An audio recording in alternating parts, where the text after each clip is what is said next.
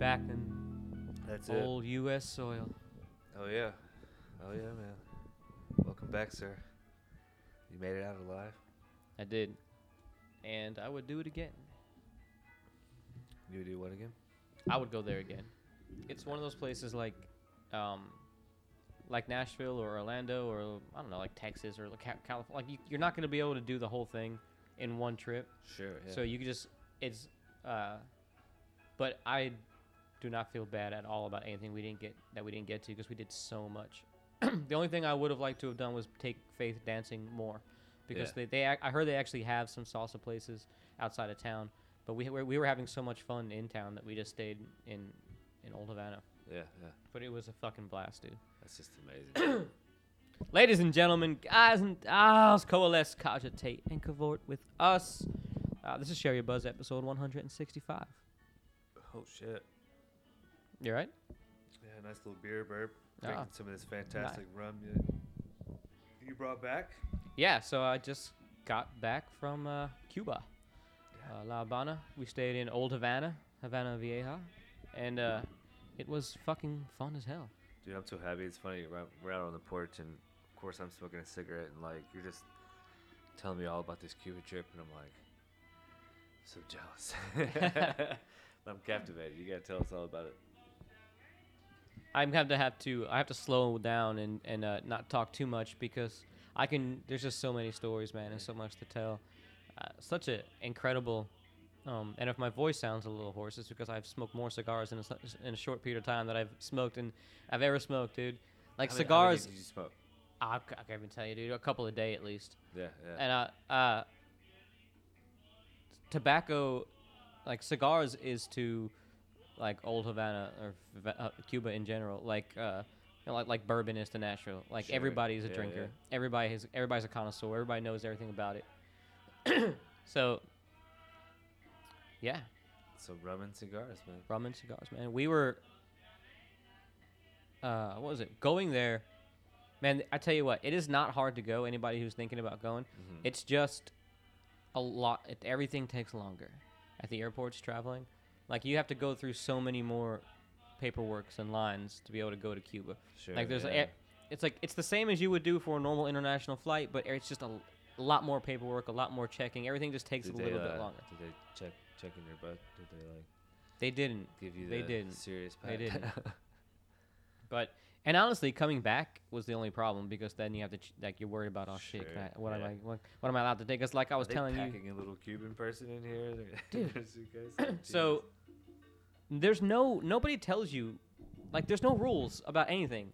And like the us has rules but as far as like leaving cuba and finding out what we can take back with us um, we couldn't check the websites of anything because we had no internet. So the we're asking people hey I, I, like what can and we're not just asking people on the street we're like asking our guides and our travel agent and stuff like that. And finally we got a we were able to ask our uh, the person from the company we used. In fact i'm going to give him a plug uh, in cloud 9 that's a I N C L O U D, the number nine. These guys, dude, they they set up. this is this is a travel agency. This is the travel Sure. um, a- agency over in Havana, yeah. and dude, they set up everything. They set up the tours that we wanted to do. Yeah. They adjusted it to what we wanted to do. We had a driver the whole time that was on fucking point and on call whenever we wanted. So we were talking earlier. Is this a government biz right here, or is this like one of those under the radar? No, this is actually a foreign-owned company Ah, that probably has to pay some duties Sure. to the government. Uh, it is possible to have foreign companies on like businesses there. yeah. Some of the hotels are foreignly owned, stuff like that, and uh, they get a lot of help from friendly countries like Russia and China and Japan. I think, uh, Sure. uh, S- Spain. So, uh, I wonder if you're an American businessman. Obviously, you can't buy a business. I would not there. imagine they can do business there. Uh, our friend, we have, we have. I don't, I don't, I don't think I'm saying anything wrong by saying this, but we, our friend Jason, who owns the Question Tequila Company, he can do business over there because his company is based out of Mexico, and Mexico can do business with Cuba all they want. So, uh, in fact, when you buy a beer over there, they have two local beers uh, in Havana. Uh, they have more than that, but there's the two ones that you see everywhere. Are uh, Cristal is their is their um their light beer, My cat is such an idiot. Just- I've never seen a, such a clumsy cat before. she just loves uh So their their Cristal is the light beer, and then they have a. It's not a dark beer. It's like an amber beer, and it's called Bucanero Fuerte, Oh, say it and that again. is Bucanero Fuerte, Oh, that sounds great. and then it's uh, it means the uh, strong buccaneer, like the pirate, pirate strong. Yeah, oh, yeah, Fuerte yeah. means strong, so like this is like their 5.4 percent. So Faith loved that one, Yeah. but um, so this, those are the two beers that you can get locally there. Yeah, that's cool. But they will sell you beers from Mexico, but not like Coronas and shit. Like not not the American Mexican beers. You can get like Presidente and Sol Oh, and okay. uh, like some stuff that is just now getting popular here.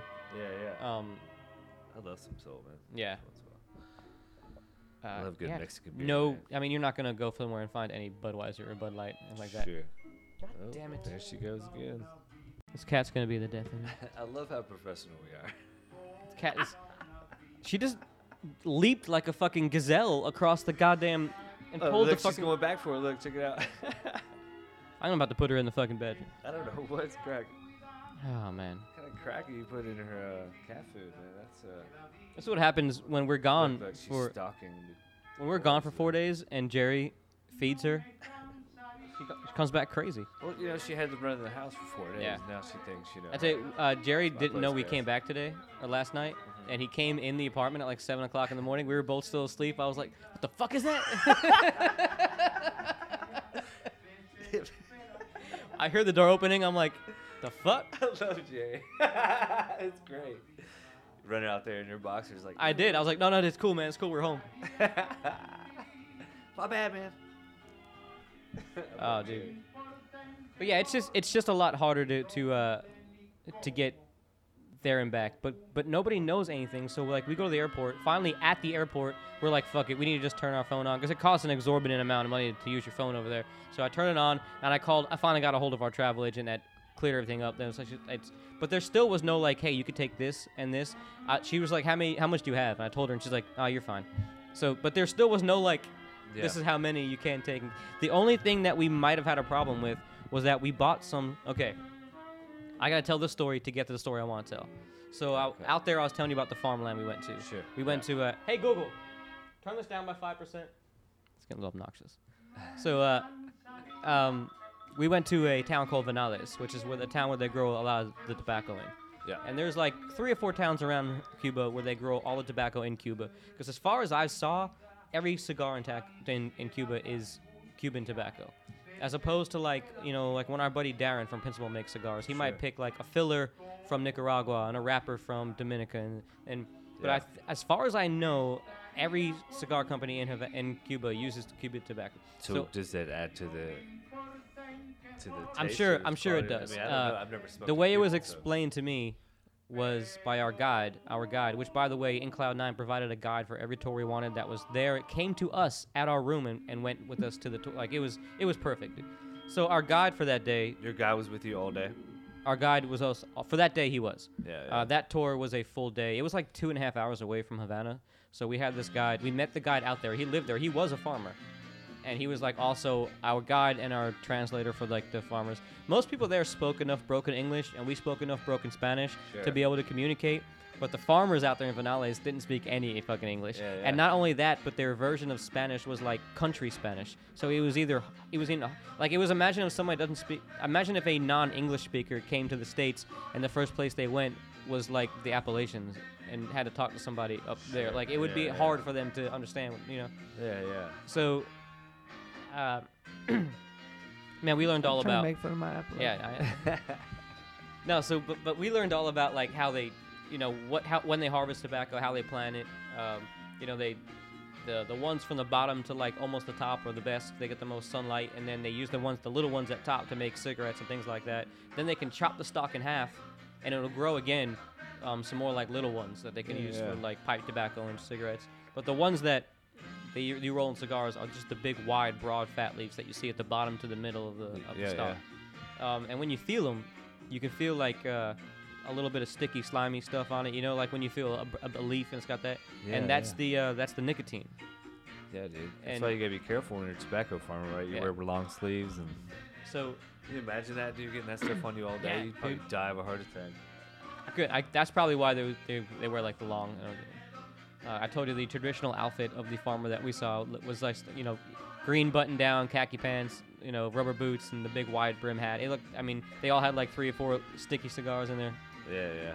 And uh, so we go down, we meet this, we, we walk through all the farmland, we meet, we, we learn about um, production and all that. And this this guy didn't just know about tobacco. Like every time we asked a question, he was extremely knowledgeable. All of these guides were extremely knowledgeable, but not like it wasn't like they were reading from a script. It was very conversational. They walked around with us like they were just showing us around town, like like a buddy, you know.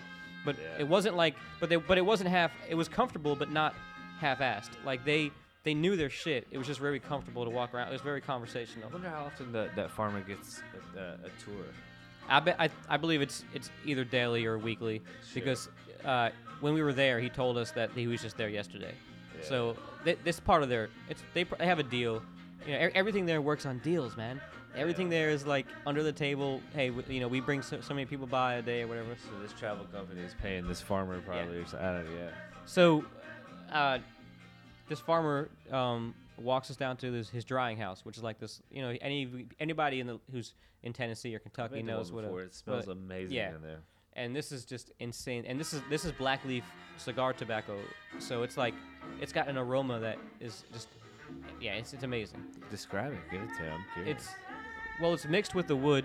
It's kind of Faith said it it tastes it smelled kind of like shit, like like manure, but it was it was mo- it's a very like uh Depends on what earthy. stage you guys were at. Yeah. Like maybe when it's fresh. I don't know. it's a very earthy to me, it's. I, I think it's delicious. smelling. yeah, I love it too. It's very earthy and aromatic, like coffee or or like Yeah.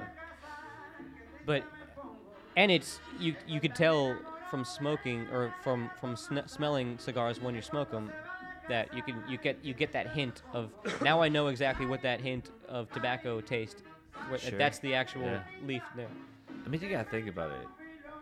When you're smoking these cigars, you're also smoking some of the dust that's built up in that dry house for whatever, Mhm. long, you know, or whenever, or just whatever. You're tasting the environment that it's cured indeed in. and know. every every um every farmer has like a, their own little technique or special thing they do to it Mhm. So there, we're in there, and we're in this dry house. There's like three different um, levels in there. Like the ones above our heads were like um, almost done. They were um, brown, you know, like like you, like you see in the videos and whatever. Yeah. And then there's like some yellow ones and some green ones. And they were like they were in what different stages. videos? What videos are you talking about? You ever see like a like, tobacco drying? Like you ever watch like videos of like how they make cigarettes or something like that? Sure. Yeah.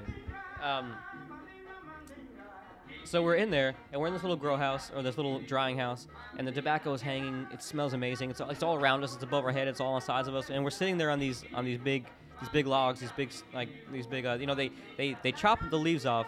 And then they bind them to these like long dowels, they like these long like spits, like you'd hang a, you know, like you'd, they hang from these long Yeah, yeah. wooden shafts. Yeah, and then seen they, once they get filled up, they put them inside the drying house. Mm-hmm. So we're sitting on like the little bench they use to, to work in there, and the in the the farmer's talking to us, telling us about his recipe and how he does it and all the stuff and how they rotate and how he grows them. Um, and So it's like, does his recipe does it involve different varieties on the same farm, kind of a thing, or no, they only grow black leaf tobacco just on this particular type? farm, And, and, only, that's the most. so their entire cigar is Yeah, made out of black yeah. leaf. So that um, and then what happens is Oh wait, what am I thinking? That's just one farm. Other farms Yep. doing. Yeah, okay, Yep. I got you. So. What happens is they Sorry, I'm will a little grow they will grow their crop. They are allowed to keep 10% of what they grow. The government takes 90% of what they grow.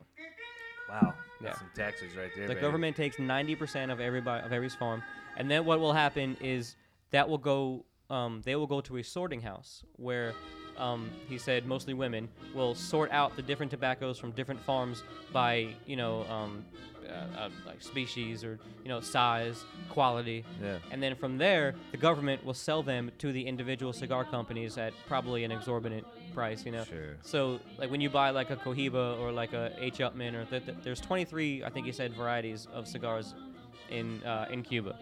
So, uh, th- then the master, uh, um, you know, the blender from any of those will then take one, take one from Vinales, one from somewhere else, one, and they'll put them together and they'll make the make the blend. Dude, that's that's just insane. Communist shit is nuts. Now they are not allowed to mess with the, the tobacco that they grow and sell to the government. They are allowed to make their own variety of, or add their own little special touches to their own 10%. So this guy has a recipe that he made that he uh, that he puts in there, and it's like rum, pineapple juice, whatever, cinnamon, whatever his thing is that he sprinkles on the crop when they're growing, and kind that's kind of like his little, little Yeah, their yeah. special touch. And so they are able to. So, he handed us a couple. He's like, "You want to try them?" Now, gr- now, these are not the most artfully blended cigars in the world. They're cigars that the farmers smoke, made from. So the all three parts, the filler, the binder, and the wrapper, are all made from his tobacco that he grew, yeah, yeah. and it's still pretty fucking delicious. Uh, but it's just a straightforward, you know, tobacco leaf cigar, Yeah. and they're they're kind of long and skinny. And uh, so he, he hands both me and Faith one, and she was a champ, dude. She smoked every day with me. nice. And so we're sitting there, and he's smoking one. He was already smoking one, Yeah. and uh, so we're, we're it's just the experience, man. Did we're you buy some off of him while you were there? I'm getting there. So we're the the sheer just aura behind the fact that we're sitting in in Vinales, Cuba, with in this this drying house, tobacco hanging all around us, bullshit, sitting here bullshitting with a farmer, smoking a cigar with a cigar farmer on the land that he grew the tobacco that we're smoking, and it's just it was behind us, dude. There's this giant like this giant mountainside with like wild trees growing like a you know, like wild palm trees growing within the it looks it's like a tropical paradise island like looking thing and Yeah. and Some Gilli- it's farmlands, down dude. there. Farmlands, greenery. There's like red clay dirt. It's like the colors in this town, dude. The greens are so much more vibrant.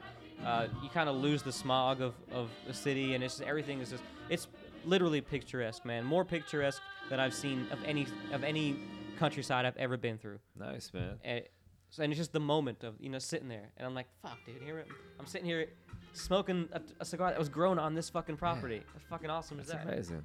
It's nice to treat yourself to something like that, man. It's like those those good life changing Yeah.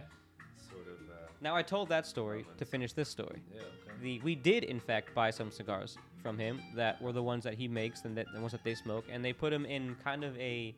There's the you ever look at like a uh, it's called a queen palm or a royal palm where they have there's the trunk and then the, im- when the trunk stops and then there's like this green shaft that looks kind of like a vase, and then on top of that comes like comes the leaves Okay. Yeah. yeah. and they if you peel that off, it's like a like a like a piece of flat wood.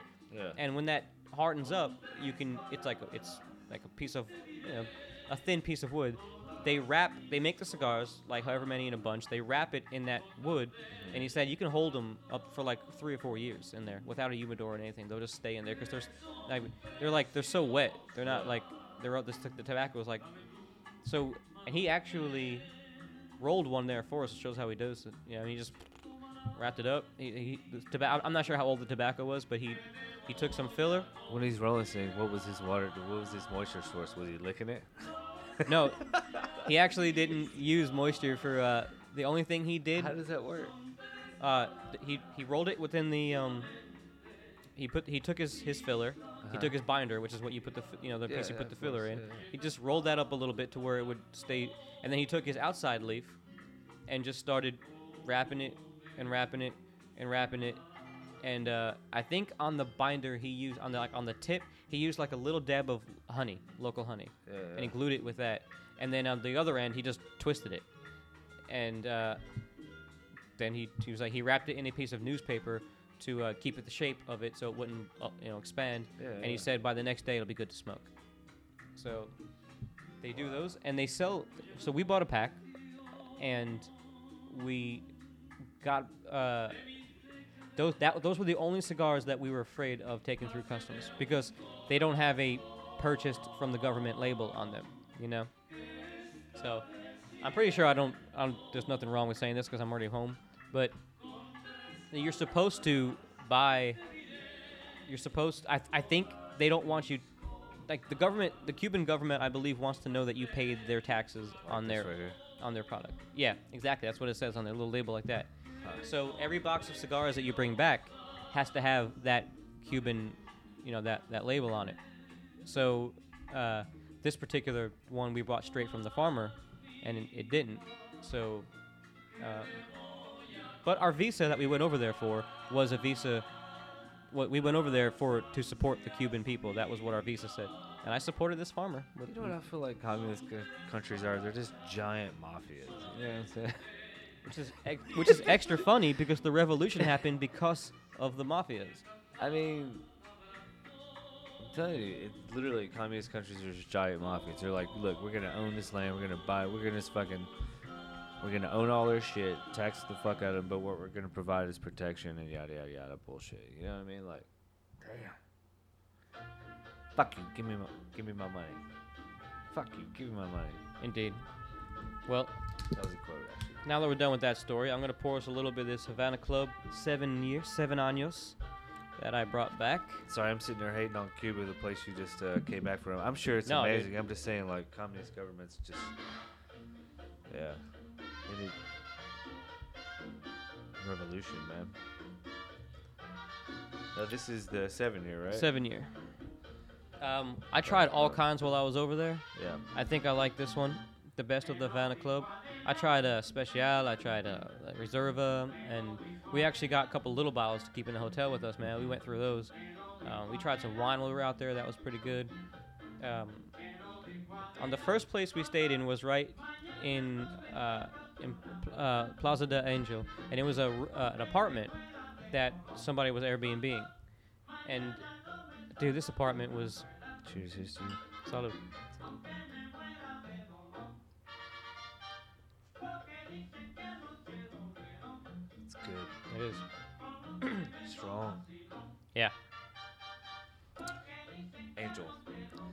this uh, this apartment was um, it was beautiful, man. You can tell this this must have been an apartment that the the government had kind of set up to and help like build re- rebuild because it was it Because you said it had Wi-Fi, which is it very like it had Wi-Fi and it had Yeah. like it was really nice. And I'm thinking to myself like, I mean the family that owned it lived right next door and they were Like, super say it was incredible. a hotel or more like an It- Airbnb? this was an Airbnb. It's an apartment. Yeah. yeah. and but it was super nice and it was small but it was nice and dude it had those it had both rooms the bedroom and the living room Had had, the like had like the, the, the open french doors you know yeah, yeah. with the balcony outside dude Ah, and we're overlooking we're overlooking this plaza with a cafe down there with chairs out there Mm-hmm. and like the there's like old like spanish architecture like with like those staircases there's a giant cathedral right in front of us and then off to the right side of us on the on the patio is the the fucking capitol building which is like a big dome like a big yeah. Casbah dome looking thing, like with it, It's what just all.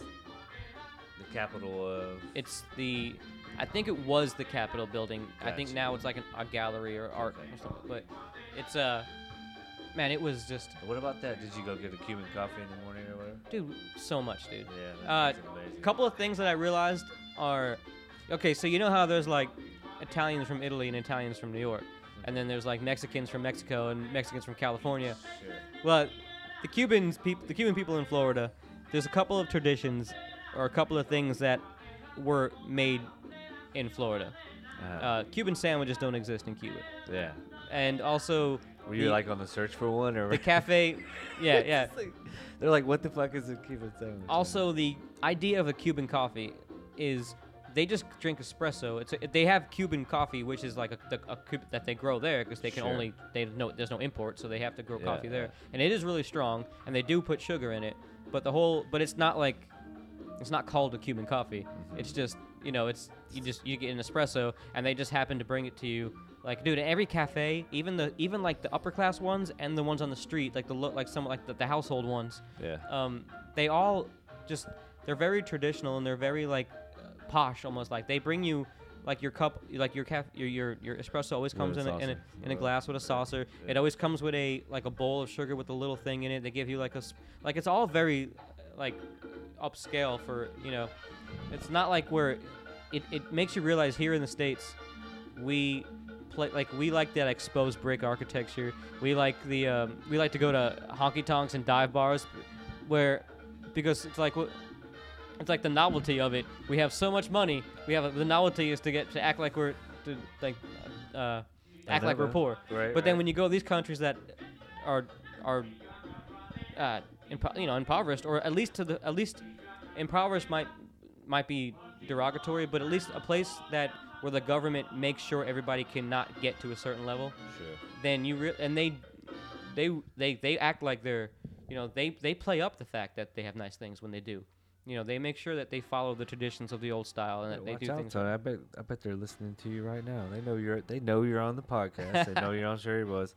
And Well- you guys got to try to go back next year. They're not gonna let you come in. man i don't know it was it was wonderful i would go back again anytime uh, again so many too many stories to tell on but it was just uh, it was super beautiful the second place we stayed in was um, more in the city and it was a little bit the area was not as nice and it was more of like a hostel than a b&b so they had a, the, all the common areas were really nice like old old spanish tile like rocking chairs. Like me and me and faith sat out and drank beers and, and rum and the, and uh, smoked cigars on the on the like out there like this old, this old spanish like Yeah. spanish area it was it was awesome the rooms were just like a bed So smoking was very okay there, right? So Yeah. you could smoke in restaurants, your cigars, or uh, not in restaurant not in Okay. indoor restaurants okay, uh, outdoor cafes. cafes and stuff. Yeah, Yeah.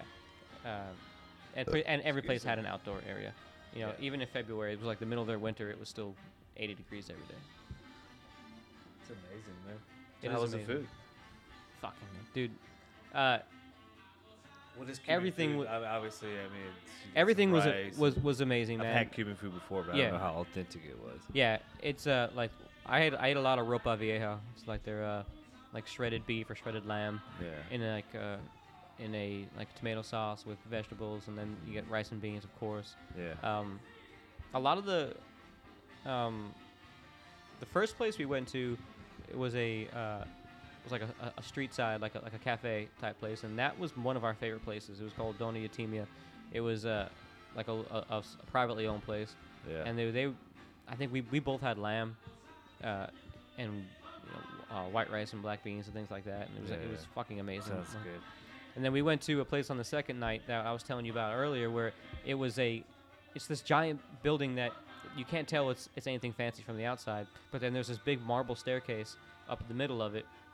But the rest of the building, the rest of the inside is like exposed, exposed like concrete and all this. It looks like it So look. it's a it's a marble staircase surrounded by all this rubble. Yeah, Or is it uh, next ins- door? No, like there's like the, the outside of the building looks like rubble or looks like it's all falling down or like dilapidated. But then when you walk inside, there's this giant um, atrium area, and like where you could tell there used to be like a big, probably a big uh, open, like you know atrium or something, Sure. and then uh, like lobby or something. And then in the middle of it, there's this marble staircase that goes up.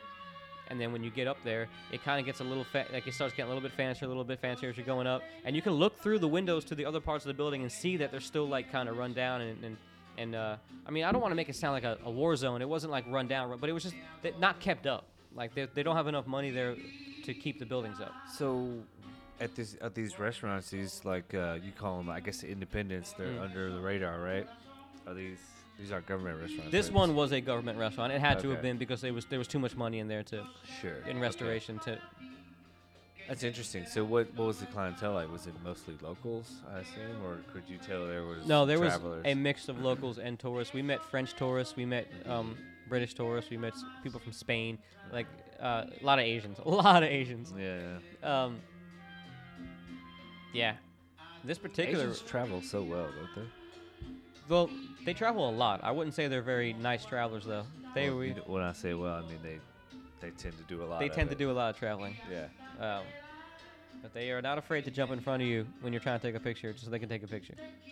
Oh, really? Yeah. That happened? Yeah, Wow. like you I'm guys were like set up, set up and everything. You're like, Yeah, dude. I was like standing on the sidewalk to take a picture of um, Hemingway's boat when we were at t- on the Hemingway tour, yeah. and this Asian lady like jumped like she. we- I was at the end of the sidewalk. Beyond me was like grass and like rocks and stuff. Yeah, yeah. So she left the sidewalk, jumped on the rocks in front of me to take a picture of the same thing I was trying to take a picture of, like right in front. Like, and she was like hauling at, like she was fast walking. She was like almost tripped over one of the rocks. And she got like right in front of me, Yeah. and I just I just waited there. She took a picture, then she ran off. And uh, every, I just looked back at, at Faith and the tour guide, and we were just like everybody started cracking up laughing because she was yeah. like she she had like she had no there was like no even like a sorry afterwards like or anything. She just like like So she was, I assume, so she was standing like right in front of you. She was in your shot. yeah she would totally be in my shot. Like she was a, Yeah. li- she was a little bit shorter than me and down the hill, so I probably would have just got the top of her head and and her hands. Yeah, but she yeah. was literally like holding her camera in the shot of where my camera was facing. So. Wow. Um, and they say Americans are the rudest, right? Well, they, Americans are prigs, but I just, you know, Who knows? We did, I think, do some of the stereotypical American stereo like the stereotypes, because everybody there knew exactly that we were from Estados Unidos. We Yeah. were like, it. We didn't.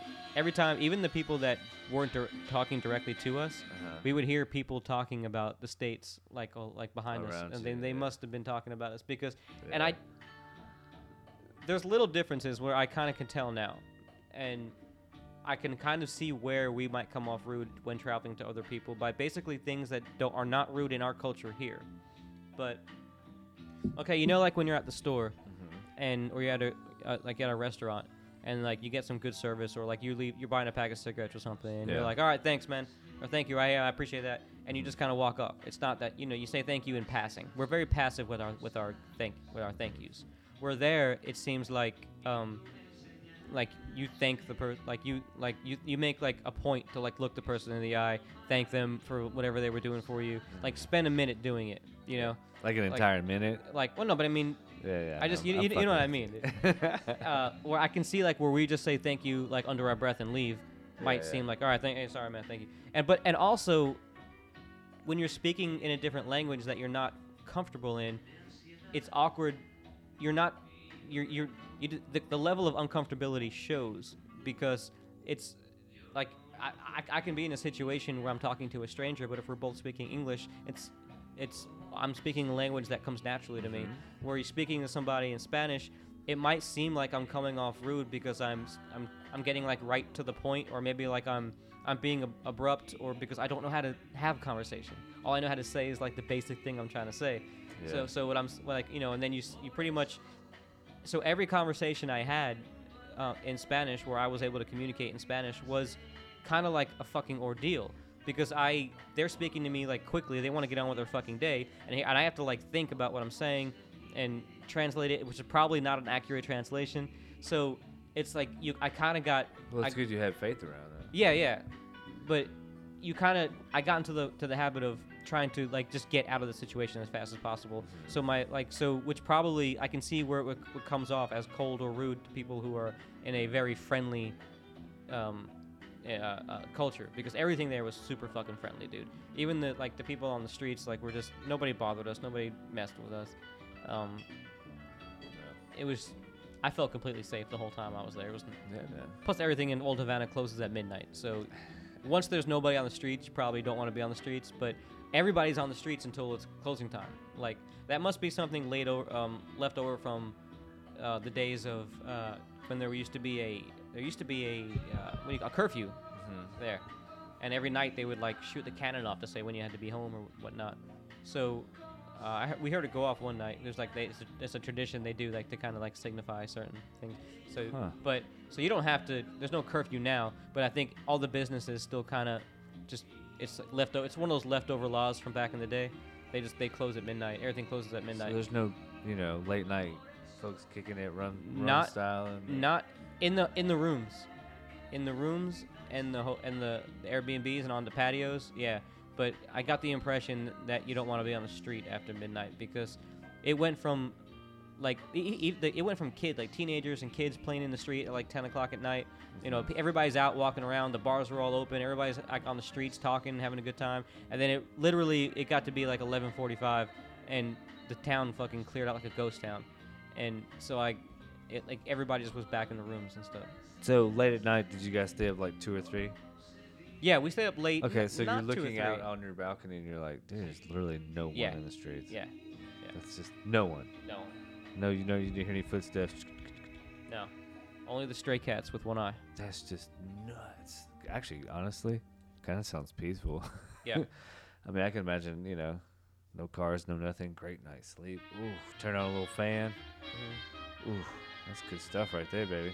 The first place we stayed in was an actual apartment with like AC. Well, but we never used the AC because it was, um, it was so nice out there, dude. It was like 85 during the day and 60s at night. So we just opened like where we were staying was on the balcony room. So we obviously would lock our front door, but we would like the balconies had like those French door things where you can either you can close the doors but open like the wooden slats. Yeah, yeah. yeah. So we just had the the slats open at night and it was perfect, dude. that's amazing. And then the second place we stayed in was like just a room, like a hotel room. yeah, So and but and the w- there was not a window per se, but it was like a hole in the wall with like a little mini door that you kind of like open up, Yeah, yeah. and then our front door, which we kept locked, and then just a giant fan that was like, and that, that fan actually made it cold in there. Oh, yeah. Uh, That's funny. The second room was a little bit, um, it was more old timey, like more old Spanishy, and it was actually in a building that was restored recently because they had pictures of what it used to look like on the walls, like at breakfast time and stuff. Yeah, And you can see the like the, the staircase that you had to walk up, which is fucking beautiful. Every, everything there is just ornate and beautiful and marble and everything. Uh, the patio, like the little sitting area I was just talking about. Uh, so they had pictures of what it looked like, all run down and stuff, and then now it looks looks pretty nice. yeah. But the there was only like a little mini divider between the toilet and the rest of the room. So uh, every time Faith had to go to the bathroom, she made me leave. Like the So, like- like entire leave the room? apartment. She's like, "You need to go to the patio for a while, so I can, so I can go to the bathroom." Also, you don't like fl- when you say a small, what are you talking about? There's no bathroom per se. no, no. It's just like uh, um, in the second place, like the, Uh-huh. the the place that was more like a hostel. Yeah, sure. Yeah. Still very nice place, but there was it was set up just to be like a hostel. Like Yeah, you're, yeah. th- there was a, a giant bed. So what's covering Do the toilet? Just a little tiny wall or something that's It's out uh okay. So you walk in the front. You walk in the door. Uh-huh. Uh, to your right, there's like a big bed. To your left, there's like a little mirror and a table to sit at. Straight ahead, there's like it's like it steps up about a foot, Yeah. and then, bu- so behind the bed, there's like a little maybe three foot wall. And then Okay. it's and then it stops, so there's a space for you to walk through. And then when you walk through there, there's the sink, the bathroom, the shower, the sink, the toilet, the shower, right back there. Yeah, yeah. So and then there's like a piece of glass that goes up a little bit, so you can still see, but it, it keeps the fog in or whatever.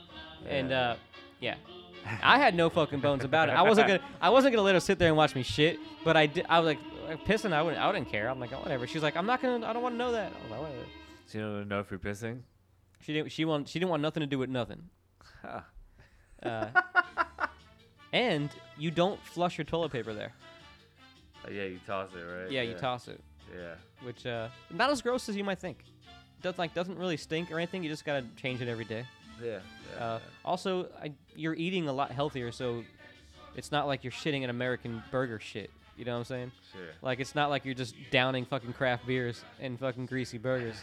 It's like you know you're drinking like you're drinking everything there is farm to table. Meats, So, yeah, yeah. lean, healthy, yeah, for sure. Even the drinks are like even the you know they're loaded. Um, mojitos and daiquiris are loaded with sugar, but it's straight up fucking cane sugar from the Yeah. field. So, uh, yeah, yeah, not as gross as you may think. It was not it wasn't too bad. That's great. Oh. That's great. I can keep going, man. But what do you do? What do you do this weekend? I'm gonna go smoke a cigarette, and Yeah. then I'll tell you what I do this weekend. I bet. Gotta check it out, dude. Back. We're back. Got the sexy cocktail music playing We do. background here. Um, we have these amazing cocktails. Speaking of cocktail Yeah, lounge. it's just the uh, the Cuban twist on the uh, the rum and coke. It's pretty much you got to use real cane sugar coke with a couple of lime wedges squeezed and in that there. corn syrup shit. Yeah.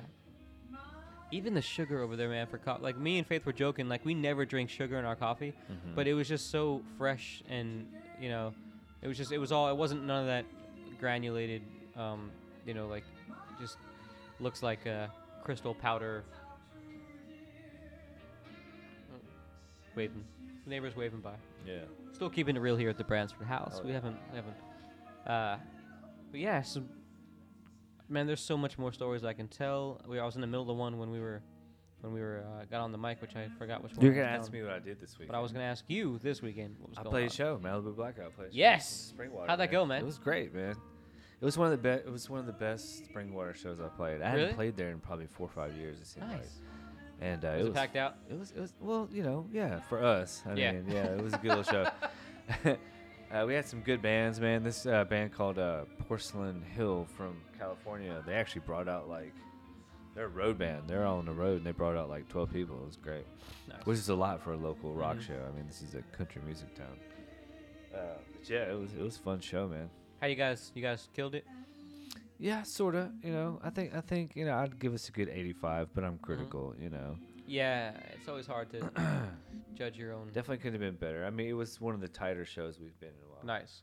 Well, I mean, you guys have been doing it for a while now. You, I mean, I'm sure you're just getting tighter and tighter every time. Well, no, that's the thing though. We don't. We haven't practiced really like having a cut, you know, two a weeks or even really. We've been some somewhat inconsistent uh, with the one a weeks just because you know we're trying to get ready to record and shit. So it's like, yeah, it's crazy, man. I, I don't know.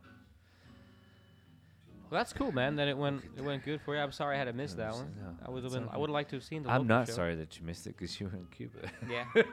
I'm so happy. Would have been nice if they didn't overlap. It- It's uh, man, it's so hard It's in this town to. So check us out. You know our buddy Kyle. Uh huh. Chicago Creeper. I helped him move all of his heavy ass bathroom shit that he's redoing his bathroom Saturday evening before I even played the show. And guess who didn't show up at the show? What a dick. what a dick. I mean, he- Asshole. he told me he's like, man, I gotta meet up with these music people, yada yada yada. I was like, okay, whatever, dude. I was like, you knew my show was coming up. It's all good though. That's what friends are for. You kill them with kindness, Tony. That's how you do it. Kyle, I don't. He's simultaneously like such a good friend, but also like actively like in the real world. Like if, if you were just judging him on paper, such a bad friend.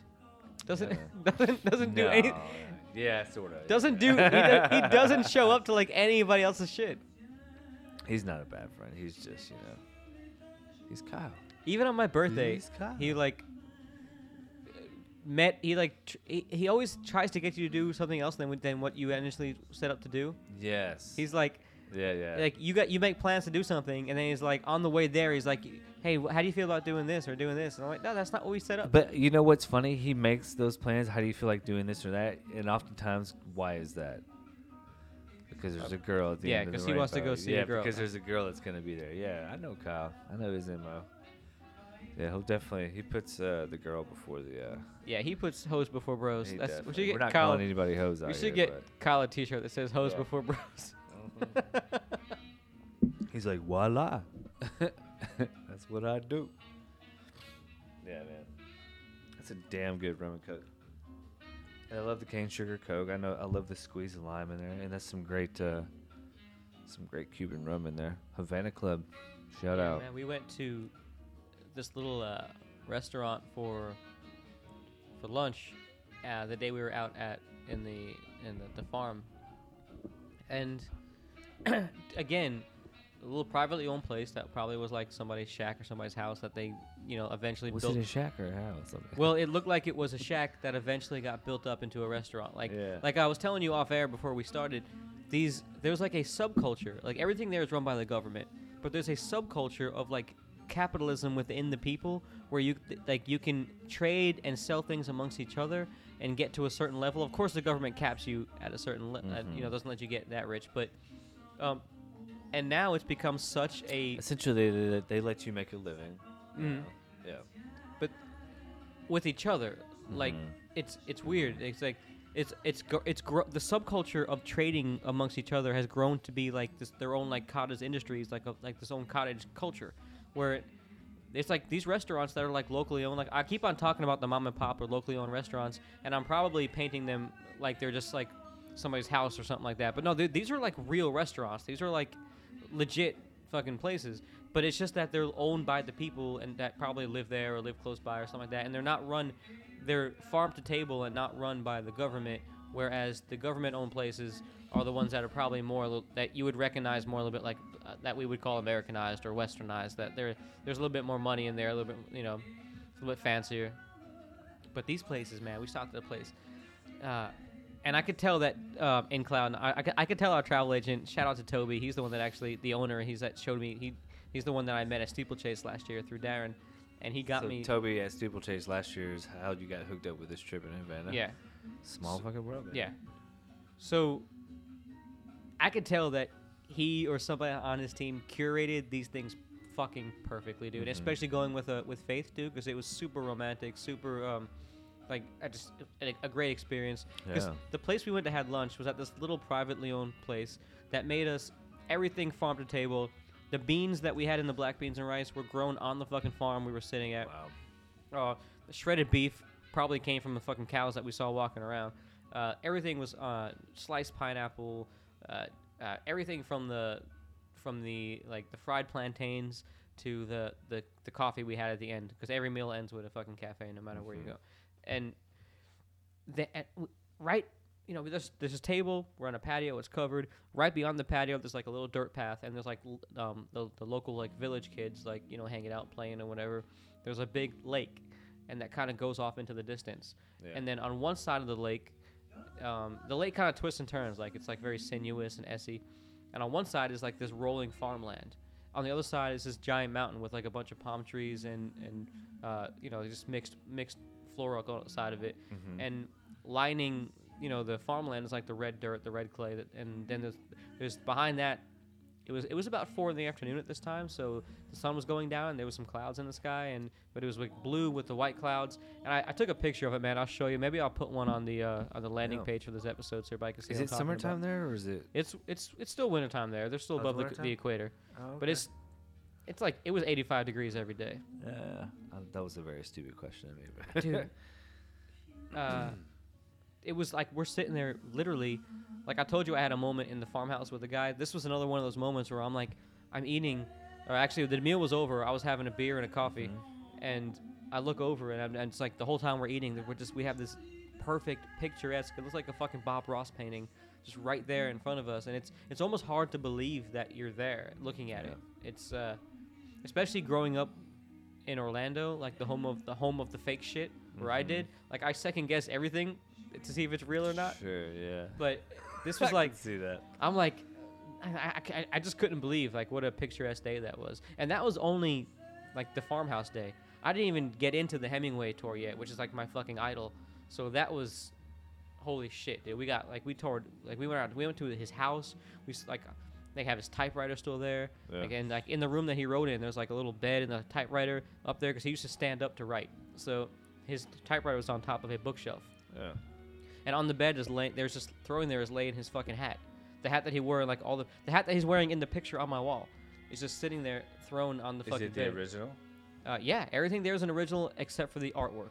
Um, the only thing that they, s- everything is exactly the way he left it, to the bottles of liquor on the fucking table in the in the living room. Like there's a bottle of rum and a bottle of whiskey on the table that is still fucking, like, where he left it. What about uh, those cats in there? Like a cat. the cats aren't there anymore, but they're dispersed around the around the area, I guess. Gotcha. Yeah. Um, but the funny thing about the artwork is he had like, he had like millions of dollars worth of artwork. Um, prob- probably nowadays, probably not Mhm. back then, but because you gotta think he was friends with like Picasso and everybody like that bef- before they were Picasso. Mhm. So, uh, there all the artwork um, when he passed away, uh, he donated the house to the Cuban people. He just left it there. He's uh, and all the but then his two ex-wives. There's four total, but two of them were fighting. I think it was the first one and the last one We're fighting over the artwork to see like which one got whatever. So the artwork was eventually taken and then donated to some other museum somewhere or something like that. But Yeah. but they were replaced with replicas of the originals. Gotcha. So, uh, but there is still one in the house that's an original, and it's a ceramic bull that Picasso made for Hemingway. Oh, and it's I still think hanging. Yeah, I think I've The- the plate? this. Yes. Yeah. Yeah. that yeah, one is yeah. still in the fucking house, and it's a real Picasso, Mm. and it's ceramic, so it won't like mold over and stuff. So it's just sitting there. That's amazing. That And there was a there was there were artists who were um, there was one particular art piece that I, um, I, I if I look it up I can remember it, but the um, the artist couldn't sell it to anybody, and then Hemingway saw it and loved it, so and took it, bought it, put it in his in his, uh, his kitchen, or the Mhm. dining the dining dining hall dining area, and uh, then eventually that artist got famous or something, or got those, hip- and then they that piece of art became like a, a piece of memorabilia. Yeah. But he was given he was chastised because he had it in his kitchen in or his dining room in Havana, which was super humid, and you know the windows and open doors were open. Every everything is open air. Sure. So they were like they were telling him, hey, you, you can't. This is this this.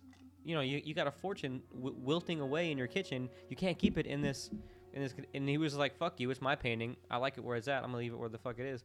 And and you just just fucking left it there, dude. And it, Yeah. I, mean, I, I think it's still fine, but you like you know you're not supposed to keep art in like in a certain sure. yeah. temperature or whatever. But Well, what do you do? What do you do with your art in Cuba? Like, is it?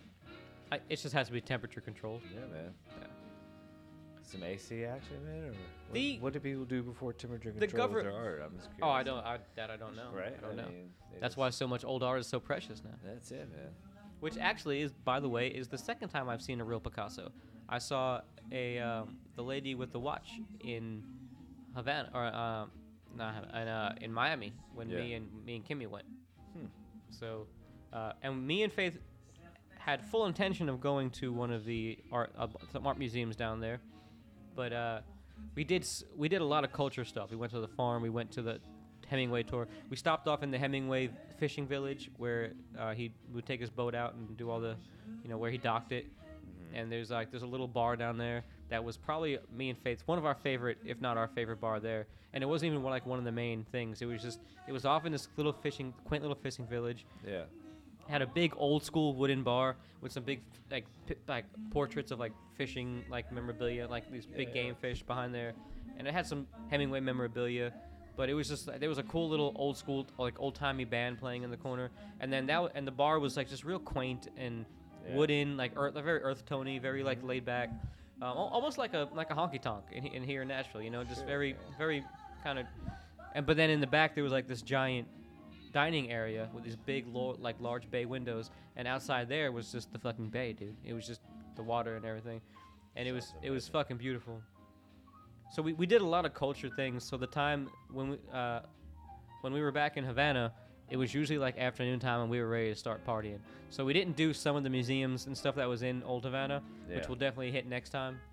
But uh because we just wanted at that point we just wanted to go out and get start drinking. What's what's a what's a grand total on a trip like that? If you do all the tours and stuff like that, I'm just curious. Like, three grand will get you there.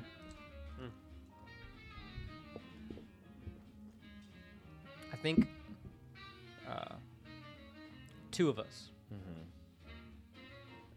No airfare because airfare kind of uh, evo- like airfare is like uh, we use like some points and we like we use some we like we uh, air- airfare changes depending on when you book it all that stuff. Mhm. So let's take airfare. Let's take getting there and back out of it. Uh, two um, two different or four days at a, a local Airbnb. Mm-hmm. um, including breakfast. Uh, a, a personal driver for the whole time we're there, on call for I think 12 hours a day. Mm-hmm. So uh, that's for all four days. Uh, accommodations to and from the airport. When you're at the airport, they have a representative, a representative at the airport to make sure that you get through. We got through uh, VIP everything at the airport because we used this travel agent. Like every, we were actually um, because of our because our reason for travel was supporting the Cuban people. We Mm-hmm. were able to go. Th- we were like we went through like the diplomatic line. Oh, okay. So we uh we we got like, and Faith actually felt kind of awkward about this, but I felt like a fucking big shot. We Mhm. got we skipped all the fucking um, passport lines. We skipped all the fucking baggage lines. Um, and while we were waiting for our passports to clear and everything, we sat in the VIP lounge, which was like free booze, free every, like free food. Like we just so we got all the custom treatment getting there. Wow. Um, we get there. We have the concierge takes us to meet our driver, which is this, which is um, This is when you arrived. When we Cuba. arrive, which Okay. is uh, Jesus.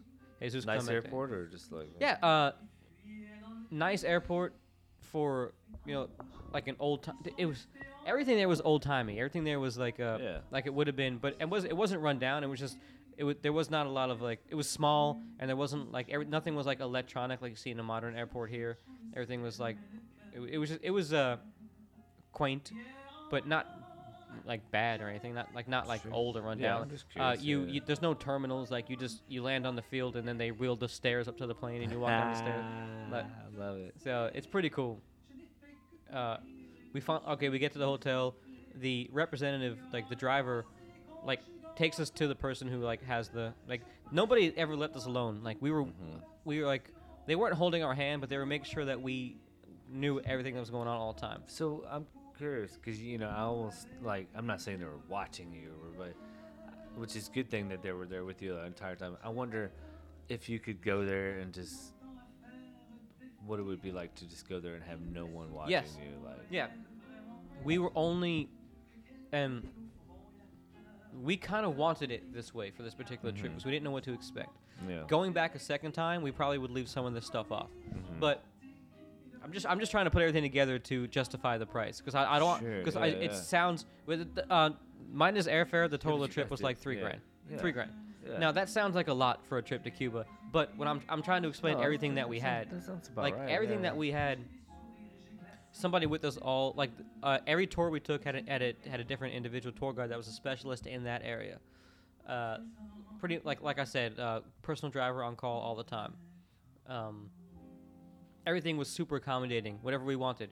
Hey can we hey, we, we want to stop here. We want this. If we want to stop and get some wine on the way home like eh, wh- wh- whatever you want to do wherever you want to go. The guy knew everywhere. He was like knew where to Mhm. go knew where to take us.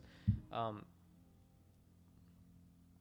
uh, per, three uh, wait, uh, the Hemingway tour, which is about half a day, which th- stopped at like two different places. We went to his house, we went to the village, went and saw the boat, um, went back to Havana, had lunch, went out to the beach. Driver took us out to the beach. Mhm. Uh, pers- um, drop off and pick up all of our dinner reservations, which he already knew the times of and told us exactly when we needed to be ready to pick up and all that.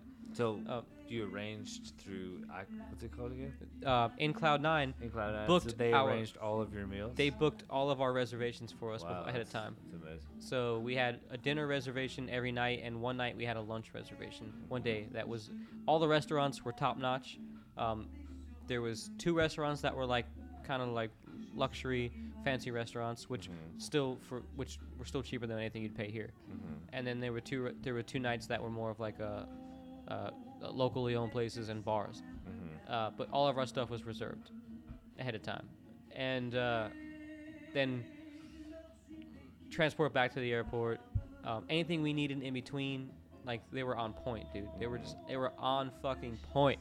Like, uh, we had a problem one night with one of our reservations not being right or something, and we had to wait a little bit.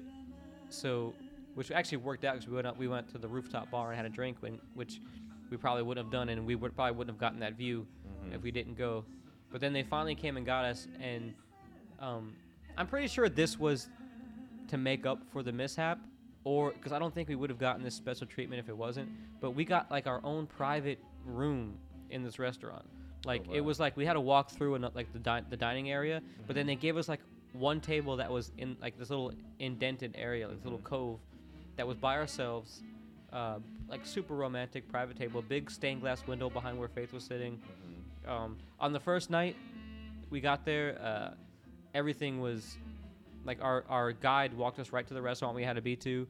Uh, we got there, we had dinner, cashed out, um, and the the concierge brought over like some free rum for us that was like on the house. Nice. Like everything was kind of It's that it's that oh like it's that old school sort of shake of the hand business. You know, Yeah. you know, like that business has got Yeah. it. You know, it's almost like people go around selling shit. It's like, as a travel agency, you know, we'll promise we'll bring in this many. You know, it's crazy. It's a business. and they have to go It's up. great. But this wasn't a normal fucking travel agency, man. They didn't just set up our hotel room and a plane ticket. Like these guys, Mafia shit, dude. Dude, these guys did everything and everything we wanted. Whatever we wanted to do, it was fucking top notch. It wasn't like, um, hey, I, I told them, hey, we want to go. Uh, Let's go do heroin. Yeah, I want to. but I, he, they asked us ahead of time, like, what are you guys most interested in doing? I was like, well, Faith wants to dance. I want to. I'm, I'm interested in Hemingway and cigars. Mhm. So uh, they set up the Hemingway tour, and it, the person was not just. It wasn't like they threw everything. Whatever we said we wanted to do, they had somebody knowledgeable that knew about that thing. It wasn't like they just threw a tour together for us. Like Mhm. our Hemingway guide was a Hemingway fan, like I was. Mhm. Our guide around the city knew everything at every stop we stopped at. But then not only, like I said before, he wasn't reading from a script. Because if we asked something off the script, like if, if Mhm. we asked something weird that, you know, he knew all about that too. Our guide through uh, the, the the the cigar tour knew what was actually a farmer in that town and knew everything about everything. So it Yeah. was whatever. I'm not sure what kind of fucking connections this fucking agency has, but I would fucking. I wish they would. If they if I could book a travel through them everywhere, I fucking would. That's amazing. Well, it sounds like you had a better weekend than that did. I was jealous, but I'm happy for you. Well, I also, uh, you know, did not get to. There's something special about playing in front of your friends and playing in a place here in Nashville. And Yeah, it's fun. we, uh, we take for granted because, Mhm. I know I certainly do. yeah, uh, there was lots of other places around the country or around pla- other places in the world where, like, everybody here gets to be a rock star if you want to. If you're good enough, if, and you and you have the will to go out and do it, you can do it. Where it's a, a something that we definitely take for granted. Mm-hmm. You ever go to like to so you ever go to a town like to visit and you're looking for some live music? Yeah, and it's not there. You're just like, shit, I'd love to see a band right now. Yeah. I gotta tell you, I, I- think that all the time, if I'm being honest with you. There's nothing like it, man. Sometimes I forget how much fun playing drums is. You know, it is. Anyways. Was uh Have we thanked our sponsor, Mayday, by no, we have not. We've been We so should fucking. probably do that. We've been so. We've been so. We had. What's so, up, Mayday? I haven't stopped thinking about Cuba yet. I still haven't been. I haven't been back to work since I got back, so I'm still in vacation mode. But uh, yeah, thank you to Mayday Brewery for sponsoring our show tonight. Thank you to Ozzy. When- When you're hearing this, uh, I don't think he made it that far. It's like, no. it's like, all right, I'm jealous. When you hear this show, uh, it'll already be past because it's, it's in two days. But um, I, I think me and Faith are going out because we didn't plan anything for for Valentine's Day because we Mhm. knew we were going to be just getting back from Cuba. Yeah. So I think we're gonna, I think we're going to go out to the brewery to what, Thursday night and just do the Nice. Valentine's Day out there. There you go. Um, Well, But- but he's- game, man. I'm excited. are you? Mm-hmm. Nice. Yeah. Bought tickets for me and the Gabs to go to the Preds. Nice. Should be fun. But of course, you could check all the events that um, that Mayday has at MaydayBrewery.com, 521 Old Salem Road. If you're out in the borough, uh, I- I don't even. I've been out of the loop for four days. I don't even know what they got going on beer wise, but I know they always have rotating taps. In, in addition to their six um, traditionals, which I think they have five or six traditionals, and they have 24 on tap all the time. So go out there and check out. They're always doing new stuff. I think he was telling us last time that he's doing another round of those um, New England IPAs, which Oh, is like the hazy stuff. Yeah. That I That like those. Good. Yeah, stuff is good. Of course, they still got the Sol in cans. I need to go out there and get me some more of that. was thinking we need to do the next shared buzz beer should be sort of Cuban inspired, Yeah. island inspired. I think you know they did that lime beer last year. I think we should do like a Sherry Buzz summer beer. That'd be Mhm. kind of fun. Yeah, yeah. They did the mango shandy, which they actually kept on draft all year. People people must like that.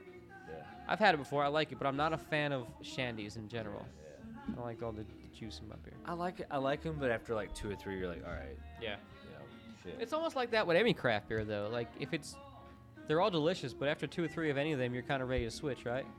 But that's why it's great to go to a place like Mayday, who has 24 beers on tap. Yep. Get a Yeah, different one can every switch 'em time. up, I'm yeah. not. I'm not a big fan of drinking the same beer twice in a row. Actually, I want to switch it up. Really? Yeah. Yeah. I'll, it, it depends. Depends on what kind of mood I'm in. But a lot of times I like I like to stick with one beer a night. Sometimes I'll switch them up. You know, it depends on the mood. Sometimes I'll mix beer and liquor or rum. Or If I'm Also, want to say when you're hearing this, uh, happy birthday to my dad. Happy It was uh, his birthday is today when we're recording this, so he will be. Uh, my mom and him will be here in a few weeks to hang out with us. That's gonna be fun. So that'll be fun. Show them around for the weekend. They have, they haven't been to Nashville in about five years. oh my so god, my dad- be like, what happened to this? Yeah. city? It's huge. My dad came here to celebrate his 70th birthday with me, and now he's coming back to celebrate his 75th. That's exciting. So yeah, um, I'm excited to hang out with the parents. yep. They probably would not like Cuba. They would love the culture, and they would love the people, and they would love the food and the drinks and the atmosphere, but they would not like staying in a. They're a little bit bougie. They Mhm. wouldn't want to. They would. They wouldn't like staying in a place that wasn't a hotel. Yeah, yeah. Yeah. Uh, See, that's maybe that's a generational thing. That Airbnb stuff's not for everybody. Yeah. But now it's like it's it's morphed into it's not like you're staying in someone's house. Now there's apartments set up just for that. Yeah. It's like how Uber used to be like you're getting in like Uber used to be like a social community type thing. And like now it's like just a a, lo- a taxi service. It's like Netflix, man. It's like there's all these independent people popping up and doing their own thing. It's like eventually it just becomes one big conglomerate. If you think about it, Airbnb's making money. They just, you Yeah. know what I mean? Like, I don't know. Does Netflix still have a s- service where you can get DVDs in the mail? I don't know. they should. Because, I mean, back in the day, their shit used to be where you could order any movie. Mm-hmm. Even if they don't have it on the online stuff, you can still get it on Yeah, yeah. DVD. It was Yeah. It's- so it's- it's might have a really- DVD copy it. man. It's really hard now to find movies that are out of out of date. Nobody Mhm. keeps old movies around. Man, I've been wanting to see that movie with um. Oh, what's that dude from The Office? And he's married to the lady Emily Blunt. Anyways, they made that movie where it's like they can't make any noises or whatever. Like, Hmm. Anyways, I've been trying to find that thing. I don't know where to find. I don't know who has it. Hulu or. I was, uh, Faith's been watching this show on Netflix. It was a either a show or a movie, or, but I know she's watched it a couple of different times. I think it's a show, but it's, um, it's got the, it's got two of the people in it from, um, from Orange Is the New Black. It's, an, it's a Netflix show, but it's kind of like a takeoff Groundhog Day, where every day is like the same. Oh yeah, I saw the preview for that yeah. shit. Yeah, yeah. I know And- exactly what you're talking about. I've watched a couple episodes of it and it looks pretty good. With, uh, I think it's actually I think it might be a movie that she just hasn't finished all in one sitting, but All I know is April 19th, Game of Thrones. season eight, the final season. I Right. don't know what I'm gonna do because look, I'm not a big TV guy myself. Like, I don't watch a lot of shows because I'm a f I have a fear of commitment, you know. And so, I hope Gabby doesn't listen to this episode. well, I mean, when it comes to shows, you know, they they give me they stress me out. Sometimes I'll get like two or three shows into a show, and it'll freak me out, and I'll just go away, even if I like it, just because like It's I'm too a- much. It's too much, and I'm afraid because I know I'm gonna binge watch that shit. You know, and I Yeah. know that I'm gonna spend the next two weeks like I don't know, man. Just saying, Well, I'm a movie guy. I love you guys. that might not have been the most uh, exciting episode, just listening to me and Chris talk about our fucking weekends, but we are hopefully s- stocking up on some guests coming up We soon. got some. I got a couple bands in the work. Yep. We have uh yeah, I got a couple of people that reached out to me while I was gone. When I got back from Cuba and I my phone finally got into um, the internet again. I all of a sudden I got I, did I, I landed I had like 30 Facebook notifications, Right. uh like, like 60 emails. yeah, you felt like a champ for a second. It's like, Oh, oh my god, I'm so. Yeah, until we, until Faith showed me her phone and she had like way more than me and I was like right. know, she got her band page and everything. So I'm like, "Oh, fuck." yeah, yeah. She's got like 120 Facebook posts. yeah. something. That's funny. All right, man. We're gonna go smoke a Cuban, guys. We'll s- thanks Mayday. Thanks everybody for listening. We will Yeah, see you guys. Happy birthday, Dad. We'll see you next week. Love you, Dad.